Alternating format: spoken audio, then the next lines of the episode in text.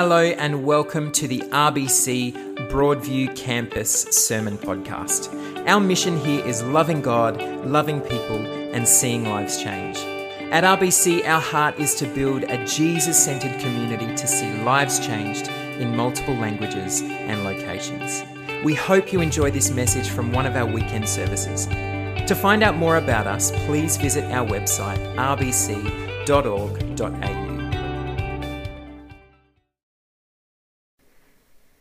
Yes, for those who don't know me, my name is Dave. Oh, I've put this up too high, haven't I? That's all right. We'll get there. And, oh, believe it or not, another year has started. I see we are full of energy and excitement for 2023. School's almost back, though, which is exciting. Yay for school. I see a few teachers really excited there. Um, it's great to be worshipping with you this morning. Um, I am fit and healthy, which is exciting. I got a great Christmas present this year. Uh, my family got COVID from my parents, which was a lovely Christmas Day present. So we've been shut away for two weeks, but with last last weekend we finally got to go away. We went down to Victor, and it was nice. It was a bit of a delayed holiday, um, but it was nice to get down to Victor. January school holidays. I thought half of Adelaide would be down there, but it was surprisingly quiet, which for someone like me, um, for those who know me, that was just lovely. I love the quiet. And, you know, between the are we there yet questions and the this is boring statements and the when can I play games on the iPad? What? You didn't bring the iPad? This is the worst holiday ever. Between all of that, we had a great time. We did all the Victor Harbor, Port Elliot, Goolwa faithfuls. Uh, for those who've been down there many times before, you know, hit the bakery, Horseshoe Bay, Cockle Train, went to the Murray Mouth to see all that water going out, fish and chips, the Ferris wheel, Granite Island. Didn't see any penguins, sadly, but the list goes on and on. We packed lots into each day, and at the end of each day, I was exhausted. Unfortunately, the kids were not, and they were up again at six in the morning, bright and shiny, ready to go, and I was getting dragged out of bed. But, you know, it was a great time, and for Maddie and I, um, this holiday just, these holidays always bring back heaps of good memories for us as children. Uh, we did the same thing when we were children, would go down to Victor Harbor, would go down to Port Elliot, and, and they're just core memories of our childhood um, school holidays, going down, the sun, the surf. And, you know, now they're going to be core memories for our children. And, you know, in some ways we've passed them on from one generation to the next. And these memories will now be with our kids for the rest of their lives and potentially with their kids. And their memories that are full of joy and life and happiness.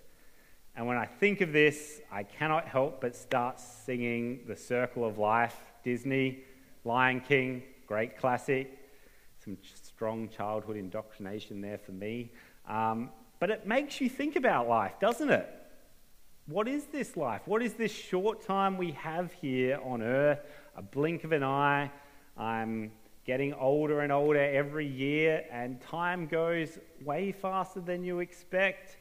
Um, and in the grand scheme of things, we're barely here on earth. So, what is the meaning of all this? What is the purpose of this thing we call life?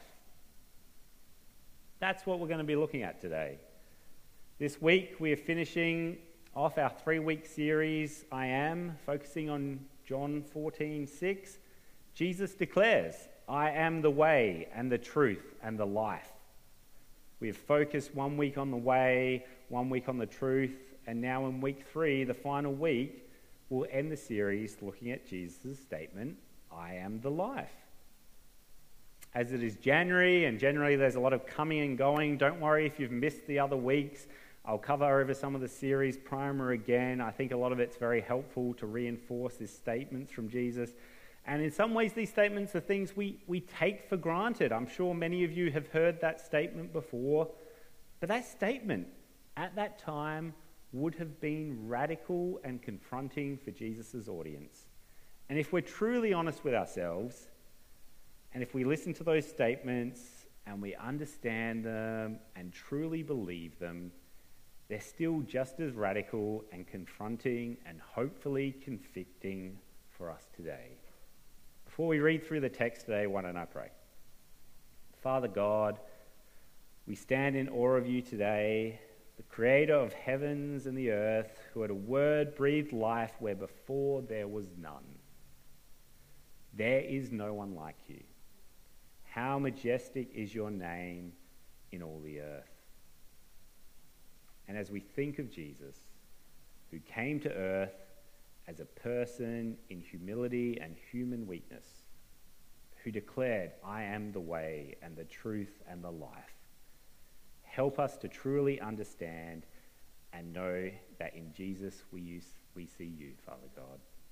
Your perfect love, your perfect grace, and as we focus on today, your abundant life.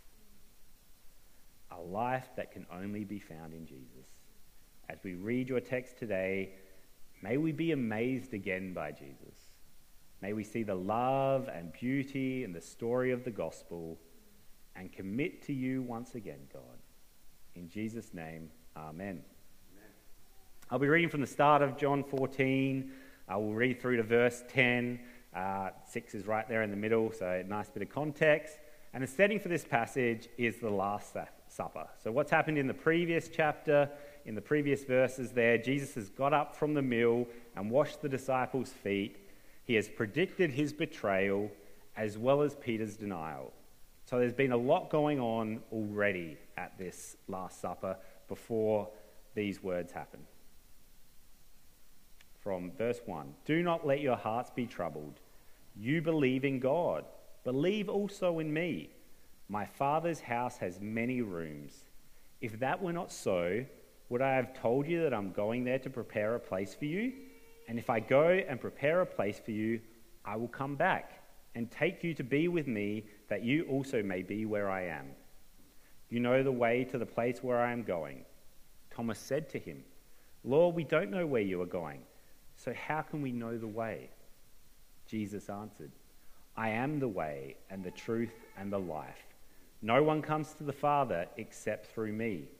If you really know me, you will know my Father as well. From now on, you do know him and have seen him. Philip said, Lord, show us the Father, and that will be enough for us. Jesus answered, Don't you know me, Philip? even after I have been among you such a long time. Anyone who has seen me has seen the Father. How can you say, Show us the Father? Don't you believe that I am in the Father and that the Father is in me? The words I say to you, I do not speak on my own authority. Rather, it is the Father living in me who is doing his work. When Thomas said to Jesus, Lord, we don't know where you are going, so how can we know the way? Jesus answered, I am the way and the truth and the life. And this is hot on the heels of Jesus saying to them, You believe in God, believe also in me. Many thousands of years ago, in Exodus 3, as Moses converses with God present in the bush, which is burning but not being consumed, we read, Moses said to God, Suppose I go to the Israelites and say to them, The God of your fathers has sent me to you, and they ask, What is your name? Then what shall I tell them? God said to Moses, I am who I am. This is what you are to say to the Israelites I am has sent me to you. God replies, I am who I am. What kind of name is this? The pre Christian Greek translation of the Hebrew Old Testament translates it as, I am the existing one. From the NIV Study Bible Notes, it could be translated, I'll be what or who I will be. And those notes go on to say, it is possible that God is rebuffing Moses by telling him, in essence, not to try and pin down one specific identity. He is so much greater than any name he could give. But more likely, God is asserting any or all of the following truths He is eternal, He is the creator, He is unchangeable, and therefore always trustworthy. Jesus using the term I am would have been very familiar to his Jewish disciples. He was claiming and using the name of God. Though Jesus is predicting his betrayal, his arrest, his death, he still declares with conviction that the disciples should believe in him as they would God. Jesus is not saying, I will point you right in the right direction towards God. He's not saying, I will tell you God's truth. He's not saying, I will show you a godly life. He is declaring his divinity. I am the way and the truth and the life. Though Jesus had alluded to his divinity in both word and deed in his last three years of ministry, this shroud of mystery is being lifted. What was not known to angel or man, God's perfect plan for humanity was being revealed. Jesus is God the Son, sent to earth to save humanity. Jesus declares, I am the life. In Colossians 1:16 it's put like this: For in him all things were created, things in heaven and on earth, visible and invisible, whether thrones or powers or rulers or authorities, all things have been created through him and for him. He is before all things, and in him all things hold together. When Jesus declares, I am the life, he's pointing both to his partaking in creation at the start of time, but also his role of ongoing source and sustainer of all things. Jesus is not presenting himself as an avenue to life, rather, he is the life. And when he asks the disciples to believe, he is giving them a unique opportunity. You see, the life that is real life, fullness of life, abundant life, is what Jesus can bring. True human life, human flourishing is found only in a life lived in relationship to God the Father. And when Jesus says he is the way, that is what he is saying. Jesus' life, death, resurrection, and coming again is the only way to have that relationship with the Father. The only way to live, to really live a life that is real, a life that is full, a life that is beautiful, flourishing, full of meaning and purpose. The only way is in Jesus. In verse 9, Jesus says, Anyone who has seen me has seen the Father. How can you say, Show us the Father? Don't you believe that I am in the Father and that the Father is in me? The words I say to you, I do not speak on my own authority. Rather, it is the Father living in me who is doing his work. It is the Father living in me who is doing his work. Jesus has come so that a life in Jesus can be a life in the Father. And the beauty of this life that Jesus has called us into asks us to believe in him that we might be a part of it. Is that the true meaning and purpose can be found in this life because when we are in Jesus, we begin to do the Father's work. That's where the meaning and purpose comes from. Or should I rather, I should say, the Father who through Jesus is now living in us is doing his work. God does his work here on earth through all those who believe in Jesus. We have a hedge at the front of our house. We planted ourselves early on when we first moved in, proud first home buyers, thinking, what do you do? You plant a garden because it was just wasteland. And you know, I thought, you know, a couple of years, I'll have this beautiful hedge and I'll be able to look at it and admire it each day. I looked at the, the pot on the back and the tag said, you know, two years and it, will be ready. It'll be the height, my height. And what I did not take into consideration was the caveat that was on this tag that said optimal growing conditions. Let's just say my house is not optimal growing conditions. Well, my block so a few years back, I put drippers in to try and help it out. It was struggling so much, and things did improve, and the hedge was doing better. I would turn the drippers on in summer, and on those really hot days, you know, those really harsh days where it's 40 plus degrees and this gets hit by the afternoon sun, and the leaves would just burn and shrivel and die. Those days, those days were now behind us. That, that the hedge would survive those days. I wouldn't say it was thriving, but it was surviving those days, and it was gradually growing and improving now each year because it was getting through those hot summer days. And, you know, the life Jesus is talking about is one of adventurous faith, full of excitement, but also sacrifice, selflessness, humility. There will be dark days, there will be hard days, there will be hot summer days where it feels like you're just getting burned, days where you struggle to believe. But the promise of Jesus is that even in those days, He is still the life. And in those times, He'll be your sustainer, He'll be your refuge, He'll be your ever present help in time of need.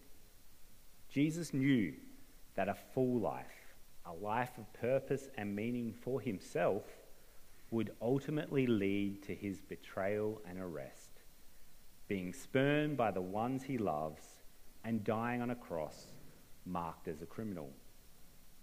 Whatever you are going through in life, Jesus wants you to know that He is still the life, that He understands, and He is calling you to believe and join with Him, to plug into the true source and sustainer, the one who can bring life in all its fullness, beauty, and love. He wants you to flourish. Now, last year, I was still not happy with my hedge wasn't doing as well as I'd like. I must admit, I was like, it's going to take a decade before it gets to my height, which is what I want. I wanted to block it, block out a bit of stuff so I couldn't see the fence. And so I bit the bullet and I said, I'm going to put an automatic watering system in.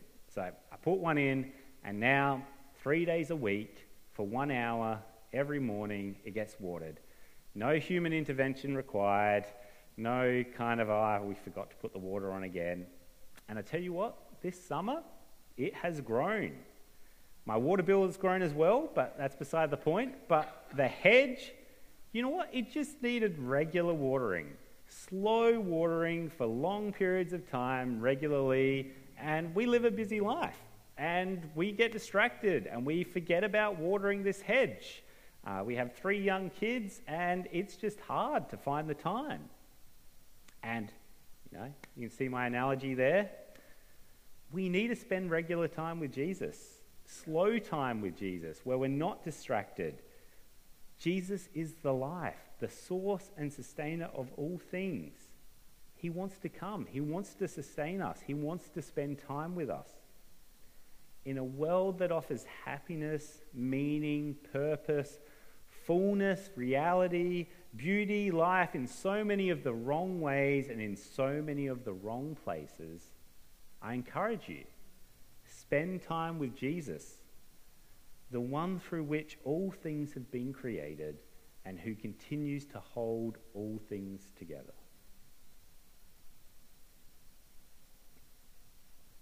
Jesus may have died on a cross, a criminal spurned by the ones who claimed to love him, but that was not the final say. Jesus was not done yet. Reading from John 11 25, Jesus said to her, I am the resurrection and the life. The one who believes in me will live even though they die. And whoever lives by believing in me will never die. Do you believe this? Jesus may have died on that cross, and the devil may have thought he had won. But we know that on the third day, Jesus rose again, and he was victorious over life not just for himself, but for all who believe. Jesus is not just the life as abundant and full as the life is that he promises us and that we can have right here now. He is also the life for the next thing, for what goes next. He promises that death is not the end, that death is only the beginning of eternity. And it's an eternity spent together in perfect beauty and love, where all wrongs have been made right, where all tears have been wiped away. The world is afraid of death. it has no answer for it.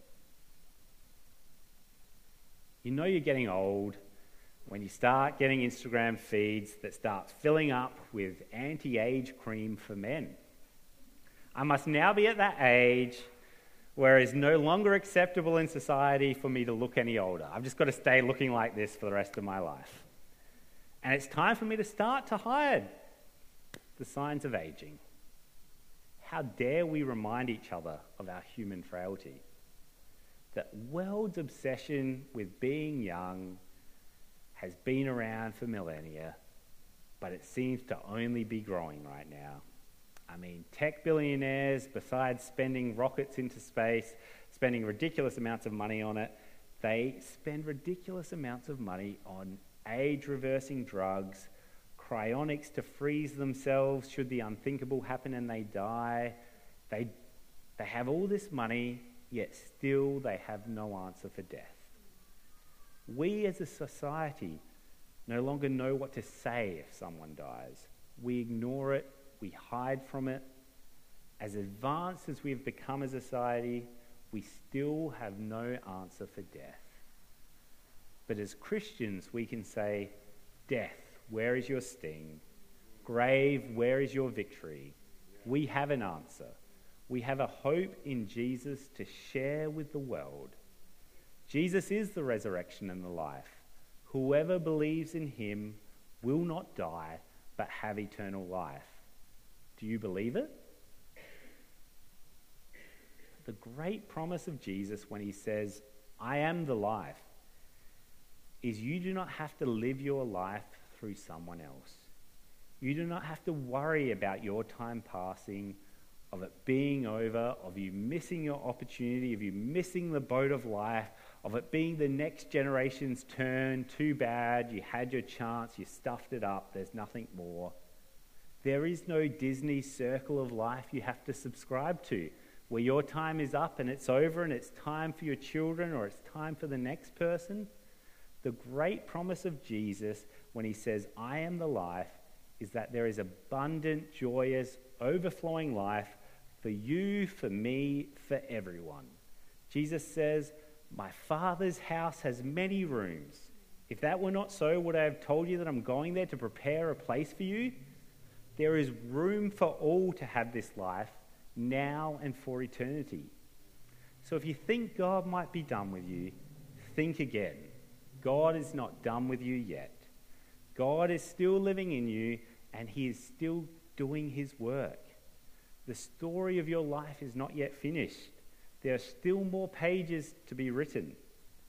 God still has work to do in this world, and He still plans to do it through you. Will you say yes to God this week? Let's pray. Father God, we praise you for who you are. We praise you for your majesty. We thank and praise you for your love. A love that in Jesus makes a way for us to be clean in your sight, to be part of your people in relationship with you, to have life, a life that is full, abundant, that is beautiful and flourishes. Thank you that you continue to do your work through us, that our lives can be ones that are full of meaning and purpose, that you are always calling us to say yes to that next adventurous step of faith. Thank you, Jesus, that you have conquered death, that we no longer need to fear or hide from it, that just as you rose from death, we too will be raised into new life to spend eternity with you. Help us to not live a life of fear or hate, but one of courage and love that all that we do and that all that we are would bring honor and glory to your name. Thank you that you are the way, the truth, and the life. We pray all of this in Jesus' name. Amen.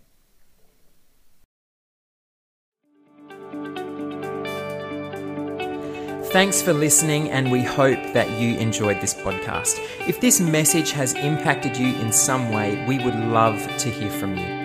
You can contact us through the Hub online at thehub.rbc.org.au or through our social media links in the show notes. See you next time.